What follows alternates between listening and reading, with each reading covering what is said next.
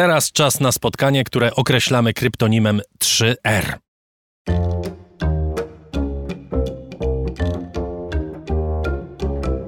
Rożek Urosiaka w raporcie.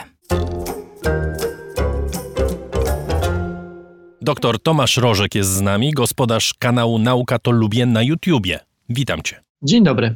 Nawet nie masz pojęcia, jak się cieszę na dzisiejsze spotkanie, bo nie będziemy mówić o śmierci, o zagrożeniach technologicznych, ani o miliarderach, którzy latają w kosmos, bo nie mają co robić, tylko o prawdziwym, najprawdziwszym triumfie nauki nad chorobą. Mamy szczepionkę na malarię, jedną z najbardziej śmiercionośnych chorób współczesnych, być może najbardziej śmiercionośną, z pewnością zbierającą ogromne żniwo śmierci właśnie wśród dzieci. I to się może skończyć, bo Światowa Organizacja Zdrowia ogłosiła, że szczepionka może być dostępna, może być produkowana, zwłaszcza dla Afryki subsaharyjskiej, gdzie co roku ponad 260 tysięcy dzieci umiera na tę straszną chorobę. To jest przełom, to jest historyczna chwila, prawda?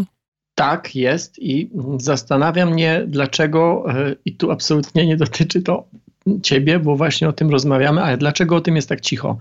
Mm, z jakiegoś powodu po raz kolejny chyba ten wątek nam wychodzi, że lubimy, wolimy informacje tragiczne, a tymczasem te dobre, te, o których warto mówić i się cieszyć, gdzieś tam schodzą na, na, na dalszy plan. Tomku, e, tak. pozwolisz, że ci wejdę w słowo. Ja myślę, że jest inaczej. Jakbyśmy wynaleźli e, szczepionkę na łysienie, to wszystkie media by o tym e, pisały, dlatego że malaria nie dotyczy Zachodu, tylko dotyczy Afryki subsaharyjskiej albo Azji. I być może dlatego nikogo to nie interesuje, tak jak do pewnego stopnia mniej interesowało ludzi wynalezienie szczepionki na malarię niż leku na AIDS, prawda? To prawda, a do, do teraz nie wiemy, czy nie mamy świadomości, że AIDS, chociaż u nas e, nie słychać o tej chorobie zbyt wiele, e, wciąż zabija i to zabija bardzo, bardzo dużo ludzi w innych miejscach. W przypadku malarii to jest różnie się to szacuje, bo, bo też mówimy o krajach czy o obszarach całych, w których niezwykle trudno jest prowadzić tego typu badania i tak jak w świecie zachodu co do jednej osoby można policzyć na przykład ofiary chociażby koronawirusa, tak w malarii, tak w przypadku malarii, a mm, w przypadku Afryki, w przypadku mm, części Azji, e, no e, czasami są rozbieżności o kilkadziesiąt e, tysięcy osób rocznie. Mówi się, że na malarię umiera około miliona ludzi, a w samej rocznie, a w samej Afryce umiera około 300 tysięcy dzieci poniżej 5 roku życia. To jest bardzo poważna choroba i tak jak mówisz, e, wydaje się, że to jest najpoważniejsza e, choroba powodowana przez pierwotniaki, przez, przez pasożyty na Ziemi. Może opowiedz najpierw o tym samym programie e, badawczym, którego kulminacją jest właśnie ta zapowiedź Światowej Organizacji Zdrowia, bo te badania trwały kilkadziesiąt lat, prawda? Te badania przede wszystkim doprowadzenie do pierwszego, e, do, do, pierwszej fazy badań klinicznych trwało bardzo długo, dlatego że malaria jest od strony takiego cyklu rozwojowego e, bardzo skomplikowaną chorobą. Mm, ona się rozgrywa nie w jednym organizmie, tylko mm, ten zarodziec malarii ma e, dwóch żywicieli, ma człowieka, ma e, komara, komarzycę z konkretnego, konkretnego gatunku. E, częściowo cykl rozwojowy odbywa się, czy ma miejsce w układzie pokarmowym komara, częściowo człowieka. I mm, cały, cały paradoks, czy skomplikowanie tej, tej choroby polega także na tym, że po to, żeby ona trwała, czy to, że ona trwa, to oznacza, że mm, czasami komar zaraża, zaraża człowieka, a czasami człowiek zaraża komara. Tyle tylko, że komarowi nic się nie dzieje, bo zarodce lądują w jego układzie pokarmowym. A człowiekowi dzieje się bardzo dużo, dlatego że lądują w układzie krwionośnym. Gdyby nie to, że od czasu do czasu komar, chciałem powiedzieć ugryzie, ale tak naprawdę ukuje y, człowieka chorego na malarię w odpowiednim momencie tego cyklu rozwojowego zarodca, gdyby nie ten moment, to malaria by wygasła. Tyle tylko, że e, od czasu do czasu komarkuje odpowiednio chorą osobę i sam się tym zaraża. To znaczy pobiera razem z krwią do swojego układu pokarmowego odpowiednią fazę rozwojową tego zarodźca i reszta dzieje się już w jego układzie pokarmowym. Za chwilę, za jakiś czas ukuje kolejną osobę i razem ze śliną przekaże no, kolejne, powiedzmy, fazy rozwojowe i to się dzieje.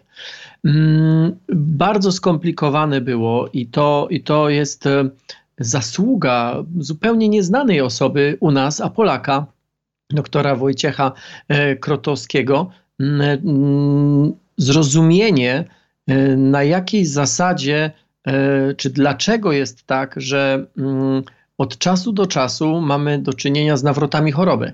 E, to właśnie doktor e, Krotowski, który zmarł niedawno, w 2016 roku. To był naukowiec, który pracował w Stanach Zjednoczonych i całe swoje życie zawodowe zajmował się właśnie badaniem malarii, podróżując po świecie i, i, i pracując jako naukowiec w różnych instytucjach zajmujących się chorobami tropikalnymi. Zresztą do mnie kiedyś napisała jego siostrzenica, Mm, po jego śmierci, on zmarł w 2016 roku, ona mi napisała, że po jego śmierci rodzina się dowiedziała, że on był nominowany do Nagrody Nobla. On odkrył mechanizm, czy zrozumiał, opisał mechanizm nawracania nawrotów choroby. Odkrył, że mm, bywa czasami tak, że w wątrobie człowieka chorego zostają czy pozostają uśpione formy zarodźca y, i one czasami E, no nie wiem, czy mogę takiego słowa użyć, budzą się i rozpoczynają wszystko od początku, mimo tego, że, że żaden dodatkowy, kolejny komar e, człowieka nie ugryzł. Także to była bardzo skomplikowana to jest bardzo skomplikowana choroba. E, długo... W drugą stronę, przepraszam, że ci Tomku przerwę, w drugą stronę też to działa, jak rozumiem, chyba że nie działa, to mnie popraw, że człowiek może wytworzyć przeciwciała, czy może się uodpornić na malarię, jeśli wielokrotnie zachoruje, prawda? Może tak być, ale to nie jest takie pewne właśnie z powodu tych uśpionych form zarodźca, które pozostają w wątrobie. W ogóle jakby tą areną, na której wszystko w przypadku człowieka się rozgrywa, jest wątroba właśnie. To tam dochodzi do, za, do zainfekowania, czy, czy powiedzmy do wejścia do środka czerwonych krwinek tych zarodźców, które namnażając się tam, te czerwone krwinki po prostu rozrywają. I to w wyniku właśnie tego, tych, te, tego rozrywania czerwonych krwinek, erytrocytów, pojawiają się te charakterystyczne objawy malaryczne, czyli dreszcze, wysoka gorączka, ale także no, bóle głowy, wymioty. Y, w, y, oczywiście także bardzo trudne, bardzo y, takie, takie nagłe i bardzo intensywne biegunki, które szczególnie w klimacie Afryki, Azji w klimacie bardzo gorącym mm, powodują totalne wyczerpanie, wykończenie człowieka, odwodnienie i właśnie z tego powodu, czy właśnie dlatego ta choroba dotyka ludzi tak mocno. Szczególnie dotyka prze, przede wszystkim dzieci, prawda? Bo to większość ofiar to są dzieci do piątego roku życia. I przechodząc już do samej szczepionki, jak one będą szczepione? Ten preparat się nazywa Moskirix. Tak. I jak on będzie podawany?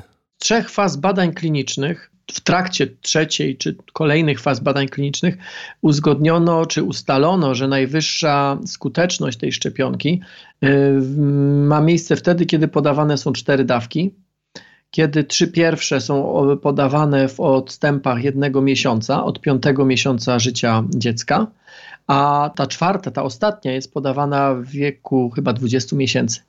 I wtedy skuteczność tej szczepionki, ona nie jest bardzo wysoka.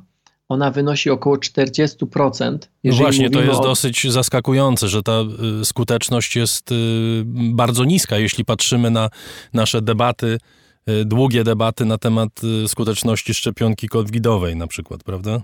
Tak, ale tutaj jest małe ale, o którym za chwilkę powiem. To jest około 40%, jeżeli chodzi o taką malarię objawową, o objawy malaryczne i około 30%, jeżeli chodzi o malarię o takim bardzo ciężkim przebiegu.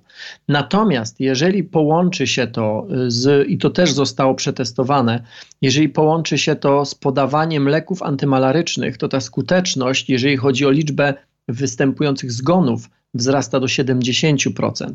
E, biorąc pod uwagę fakt, e, że w samej Afryce około 250-300 tysięcy dzieci poniżej 5 roku życia umiera rocznie, to skuteczność 70% szczepionka plus leki, a skuteczność 40%, sama szczepionka, to jest uratowanie kilkudziesięciu tysięcy albo nawet powyżej 100 tysięcy tylko w Afryce. W skali świata to może być 100-200 tysięcy istnień ludzkich. Skoro padło słowo COVID, to od razu, żebyśmy mieli to z głowy, powiedz dlaczego nad szczepionką na malarię pracuje się kilkadziesiąt lat, a nad szczepionką na COVID kilka miesięcy i jedna i druga działa. Dlatego, że jeżeli chodzi o wirusy, nie mówimy o cyklu rozwojowym tak skomplikowanym. Jeżeli chodzi o tego konkretnego koronawirusa, to szczepionki czy bazy do budowania szczepionek e, przeciwko tego typu wirusom istniały już wcześniej, więc nie trzeba było rozpoczynać całej pracy od zera. W przypadku ym, malarii to jest bodaj pierwsza szczepionka w ogóle stworzona kiedykolwiek na tak skomplikowany patogen jak ten. Także to są zupełnie dwie różne historie, dwa różne sposoby, czy, czy w ogóle różny sposób postępowania, żeby do tej szczepionki doprowadzić, dojść. Zresztą metod na to, żeby poradzić sobie z malarią, próbowano wiele. E, jedną oczywiście taką, na którą stać ludzi zachodu, ale przede wszystkim ludzi, którzy przyjeżdżają w takie miejsca jednorazowo, to są takie piorunujące dawki antybiotyków. Kilka dni wcześniej trzeba za zacząć, trzeba brać w trakcie pobytu i chyba trzy tygodnie jeszcze po. Natomiast to mocno wyniszcza organizm. Osoba, która mieszka tam na miejscu, a szczególnie dziecko, nie można jej całe życie podawać silnych antybiotyków próbowano i e, wielokrotnie gdzieś tam też o tym pisałem, bo to w ogóle jest bardzo ciekawe, próbowano uderzyć w same komary, czyli albo je zmodyfikować, albo um, czymś e, je po prostu zlikwidować, czymś chemicznym.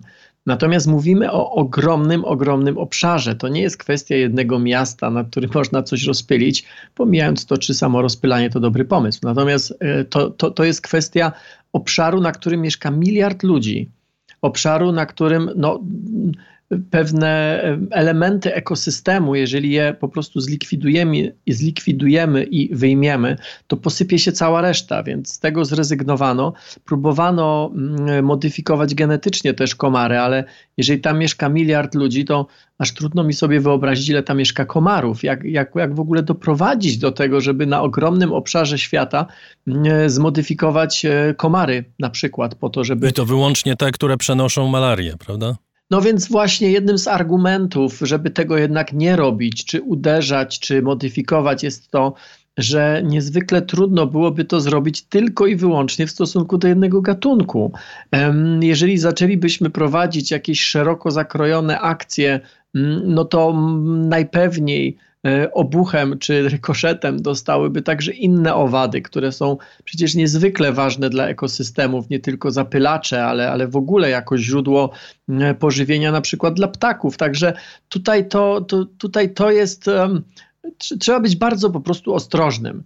E, dlatego tym bardziej cieszę się, że że WHO, y, Międzynarodowa Organizacja Zdrowia, y, stwierdziła, że no, ten pierwszy krok został zrobiony. Te szczepionki przeszły trzy fazy badań klinicznych. Ta ostatnia faza, trzecia, była prowadzona chyba w siedmiu krajach afrykańskich na grupie kilkunastu tysięcy dzieci w wieku od 5 do 17 miesiąca, tak. Natomiast później, um, i to zakończyło się właśnie niedawno, i dlatego WHO wydało rekomendacje, bo to oficjalnie WHO nie, nie wprowadza e, na rynek e, żadnych lekarstw. E, tym się zajmują agencje rejestrujące leki. Natomiast WHO wydało rekomendację powszechnego stosowania szczepionki od piątego miesiąca życia. Tak brzmi to zdanie, które, które przeczytałem właśnie z komunikatu WHO. Były prowadzone badania Mm, takie pilotażowe e, w trzech e, krajach afrykańskich. E, w sumie podano wtedy, konkretnie w Ganie, w Kenii i Malawi. podano taki program pilotażowy, zaszczepiono tam ponad 800 tysięcy dzieci, podano 2,3, o ile mnie pamięć nie myli, miliona dawek i po tych badaniach, które w zasadzie się już, czy po tym pilotażu, który się już zalicza raczej do czwartej fazy badań klinicznych, WHO wydało rekomendację, że rzeczywiście ta szczepionka jest bezpieczna, skuteczna w tych procentach, o których powiedziałem, z lekarstwami antymalarycznymi, z lekami antymalarycznymi, ta skuteczność, jeżeli chodzi o śmierć, wzrasta do 70%.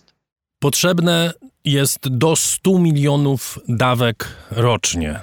Kto za to zapłaci, wziąwszy pod uwagę koszt inwestycji, które zarówno już y, wydała na te leki firma, która będzie produkować tą szczepionkę, czyli GlaxoSmithKline, jak i badacze, naukowcy, instytuty badawcze, które pracowały od tak dawna. A zatem kto za to zapłaci? Nie znam odpowiedzi na to pytanie, natomiast jeżeli gdzieś byłoby miejsce, mm, w które mógłbym przelać e, datek na to, żeby rzeczywiście ta szczepionka trafiła do jak największej grupy osób, to chętnie bym taką darowiznę zrobił. Jest dla mnie trudne do zrozumienia, czy będzie trudne do zrozumienia, gdy okaże się, że ta szczepionka jest. Mm, natomiast e, tylko dlatego, że e, bogaty Zachód nie chce się podzielić patentem, albo nie chce się podzielić niewielkimi w skali bogatego Zachodu e, kwotami, e, ci ludzie dalej będą umierali. E, warto jeszcze może dodać, że ta szczepionka, o której teraz mówimy, ona jest pierwsza i ona jest no, ewidentnym liderem. Natomiast w trzecią fazę, trzecią fazę badań klinicznych rozpoczęła też taka szczepionka tworzona w Wielkiej Brytanii, naukowcy z Oxfordu, Kilka tygodni temu poinformowali właśnie o rozpoczęciu trzeciej fazy. Trudno powiedzieć, ile ta trzecia faza będzie trwała, natomiast oni na podstawie dwóch faz skończonych twierdzą, że skuteczność ich szczepionki będzie od 71 do 77%, więc może się okazać, że za rok, za dwa to są czasami w przypadku tak trudnych patogenów, to są dużo trudniejsze testy niż w przypadku szczepionek wirusowych że na rynku pojawi się kolejna, co zwykle oznacza spadek cen, ale co też daje jakąś możliwość e, chociażby negocjacji, mm, żeby, żeby no, te szczepionki trafiały do Afryki i Azji. Bardzo Ci dziękuję. Dr Tomasz Rożek, gospodarz kanału Nauka to Lubię i nasz stały współpracownik, był gościem raportu o stanie świata. Dziękuję Ci. Dziękuję bardzo. I Tomek oczywiście wróci w najbliższym czasie. Do usłyszenia. Do usłyszenia.